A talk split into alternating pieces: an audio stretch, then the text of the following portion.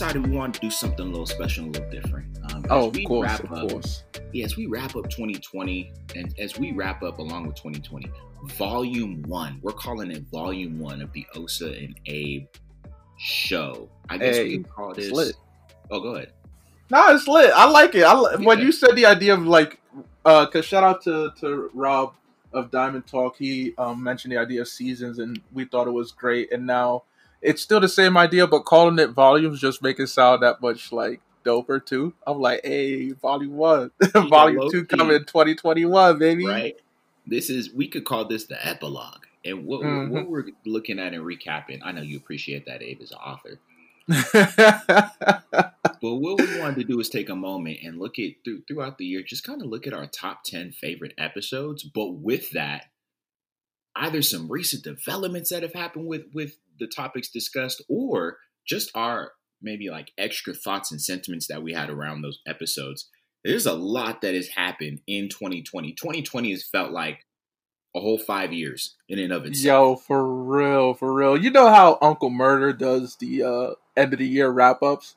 Hey, like yeah, this is basically the Osa and Abe version with the 10 Yeah. episodes because as you follow along with us for the next 10 weeks you'll start to see just the growth of the podcast with the episodes that are in our top 10 and just how in my opinion how we've matured as a as a group as an organization as an entity. So you know i'm really excited. I'm really excited to uh kick it off with number 10 we're gonna go from 10 to 1 mainly because number 1 drops on new year's eve which is so dope the way it lined up like when Osan hit me with this idea for a top 10 i was like all right cool you know because all right it, it needs to be said so.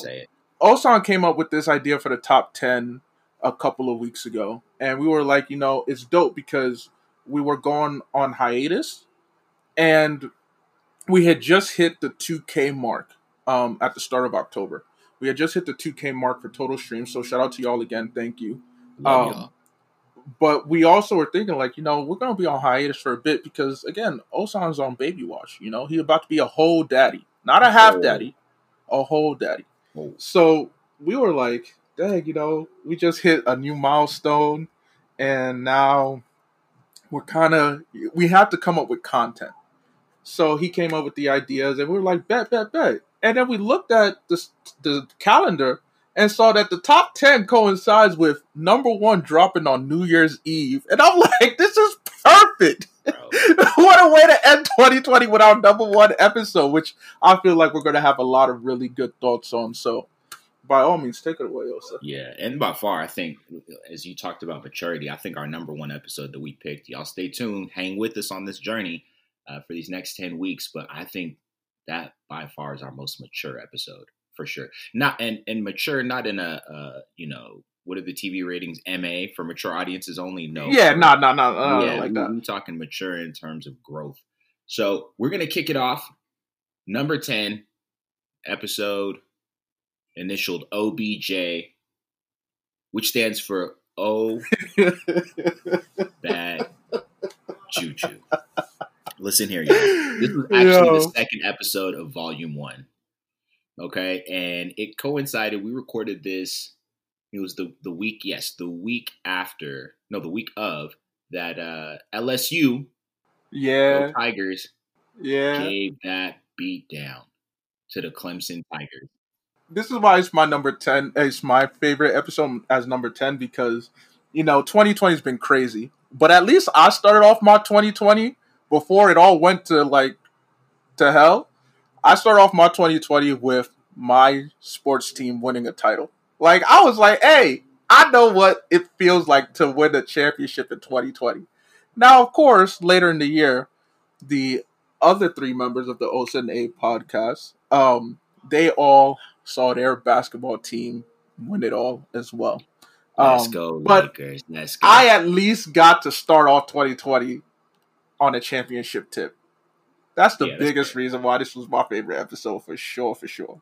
Yeah, that's fair. I'm not even mad at that. And you were turned. You were Yeah. couldn't tell you nothing because I had called it in that episode. I was like the episode prior to that. So basically, the first episode of the year, since um Old Bad Juju was the second episode of the year.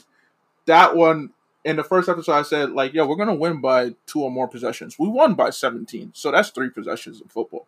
So I was right regardless, and I was like, "Yo, you know, I'm feeling myself." Joe Burrow's on this tip, you know, like OBJ was ce- celebrating, slapping people. uh security guards in the behind, you know, playing some grab ass, you know, throwing money to folks, which ironically enough, well, interestingly enough, Osan, you told me that there was an update regarding that um, whole OBJ giving money out to player situation. Yeah, so this this week it actually came out, and I think was it you put no, you didn't put no, you did put me onto it. You said, "Hey, ironically enough, my number ten coincides with an update for LSU. Sure yeah, enough. I was like, oh wow. yeah, look at the time. I'm telling you, timing has been crazy this year. It has. It has. And I'm grateful. I'm grateful. We're grateful. We we have we appreciate it. Okay. OBJ suspended, what is it, two years from being on the sideline at LSU games? Yeah, they hit him with a, a mm, hefty fine low key. And I saw that and I thought to myself, for all of the flack that we, I know on this show, gave OBJ for what happened, now nah, we gave him more jokes than actual flack. Yeah, but, it was all jokes. It was all jokes. it was all jokes. what am I saying? It was all jokes. But for all the jokes that went his way, not for once did I sit there and think, "Oh man, this dude is way out of pocket with the you know the hundred dollar handshakes." Was it Joe? I think it was Joe Burrow who accidentally slipped up and snitched it know, was. It was Burrow. Oh, yeah. And I remember I was like, you know what? He's a nice guy from Ohio. He doesn't understand the street code. He doesn't. You know? He but it was funny enough from that video. OBJ is specifically gave Justin Jefferson money too. And you know, Justin Justin Jefferson's been balling right now in the NFL. Shout out to your Vikings. So I'm like, look, it is what it is. You know, it happens. It happens. Justin Jefferson, the only good thing happening for the Vikings at this point in time, but that's okay. I gave up on this season after True. one. I gave up on it. But here's the other thing that, because everyone has been focused on the fact that OBJ got suspended for two years from the sideline of games, and and also on this date, the date that we're actually recording this, um, OBJ got injured first drive of the game for the, the Browns. And no coincidence yeah. that it's him trying to get a tackle off of a what Baker Mayfield interception. Get that man. Yeah. Yet OBJ out of Cleveland. He needs to demand a trade.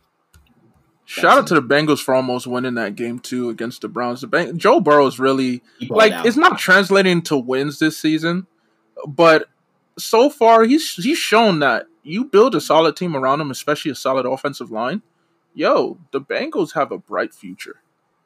Bro, I mean, he threw for over 400 yards, and he's thrown what is it? Eight weeks into the season, he's thrown for 300 or more. I think it's six or seven. Yeah, those, yeah, those games. So I think the only games were week one, which is understandable, and mm-hmm. then um the week against the Ravens, which also understandable. Understandable. Yeah, he's been balling. But as we as we look at OBJ, I say he demands a trade. But one thing that has followed his career thus far, it's felt like he's always been the scapegoat or the distraction piece for what's really going on in the organization that he's currently with. So with the Giants, people wanted to blame his attitude. They said he had a, a you know, he was always throwing temper tantrums. When in reality, the manager's really competitive. So when it came down to it, and they went ahead and, and pulled that trade and sent him over to Cleveland, uh, which for I think the sake of the league, it was uh, a good move because if he had gone to San Francisco, like it was reported to happen, and it was almost seemed like a done deal. I'll be honest. I, I think San Francisco would have invested in a better quarterback than Jimmy Garoppolo, but that's another story. but he ends up being a distraction for what's going on with the Giants, which when we look at the Giants as an organization, are a piece of work right now. They they need they, they need to fix some things. Dog, it's ridiculous what's going on in uh, New York right now with the Giants organization. I don't know what they're doing. They're the best team in New Jersey. Anyhow, woo! But now looking at this LSU situation, though, he's been the focal point of all the talk this week. And it, it almost seemed like it slipped under the radar, a particular piece of news that he wasn't the only one in trouble. LSU as well takes a hit. Okay? They, they they got meted out some punishment. Okay? And here was the before I get to the punishment, here's what the punishment was for. Allegedly, $180,000. Okay? From boosters being given to players. Just let that marinate for a second. 180k. That's not light light work. Not I, remember back in the, the early 2000s when everyone was coming down on USC. And granted, yes, I'm from Southern California, but I've never, I've always been Team UCLA, not USC. But remember the scandal that came USC's way because mm. of Reggie Bush, mm. right? But once again, yes, Reggie Bush was kind of the, the scapegoat in that situation. However, the school still got punished. Death they got penalty. punished, and and I mean, yeah, pretty much the death penalty. And as we remember, everyone has been on USC's head ever since then. Yeah, USC can't be trusted. USC gets all the accusations, but all of a sudden, LSU, with this whole situation, kind of gets it's it's all about OBJ for two years. Here's the punishment that LSU gets well, not punishment. They inflicted this punishment. They put this punishment on themselves, removing eight scholarships as a pen- as a penalty for booster payment violations. Hold on. So this is the punishment that they inflicted on themselves. Eight scholarships. It's LSU, and realistically, in this kind of year that they're having, which has been, let's be honest, not that great. They're not going to repeat, you know, as college football champions. However, it almost seems like, well, we're having a bad year. We'll take away eight scholarships. Okay. They'll bounce back. They're an SEC team. The punishment, I guarantee you, if the SEC really is going to come down on them, the punishment that the SEC will deal out is going to be far worse. But I like, um, I like something interesting that Bomani Jones said about this. Um, and it, it kind of goes back to what I mentioned about USC back in the early 2000s. He said, listen, this 180K. Because here's the other accusation. Don't know how true it is.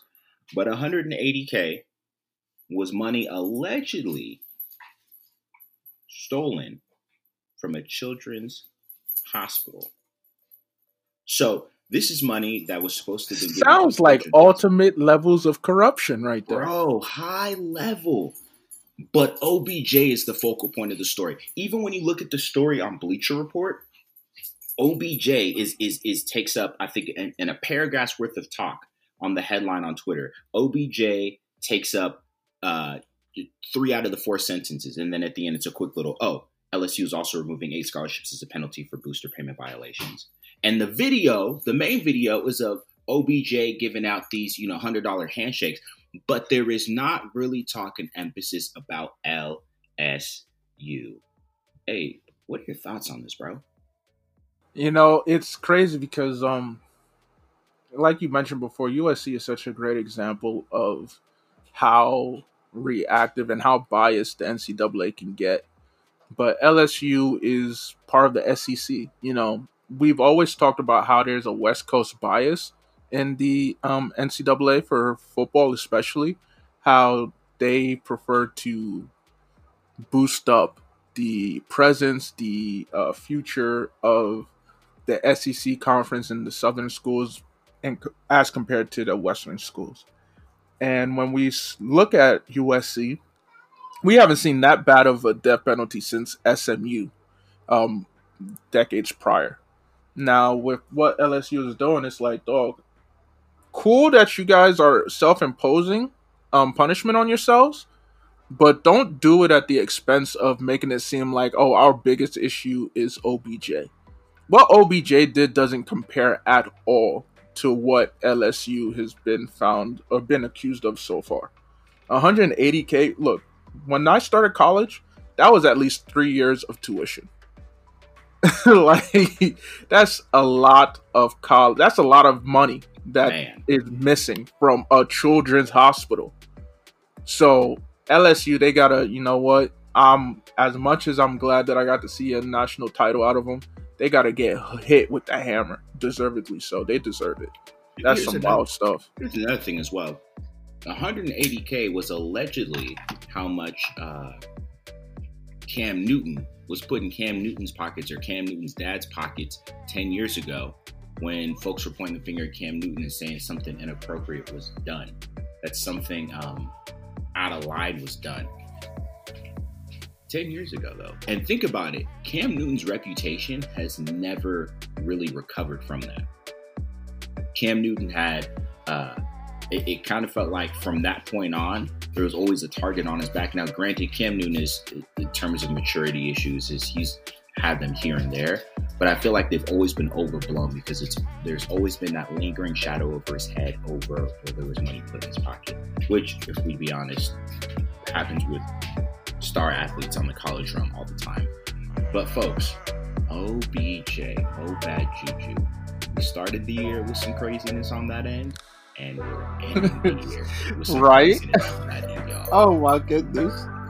I love you, OBJ. You know, like if I slandered you, I didn't really slander you. It was jokes, but I got mad love for you. You don't deserve all this negative uh, publicity that they're aiming at you, and hope you heal up. And you know, you need to get out of Cleveland, dog. You need to go somewhere where you can be appreciated because this is it's not working out. Run, come to the West Coast. Oh, and, and on top of that, y'all, we wrap up this this recap.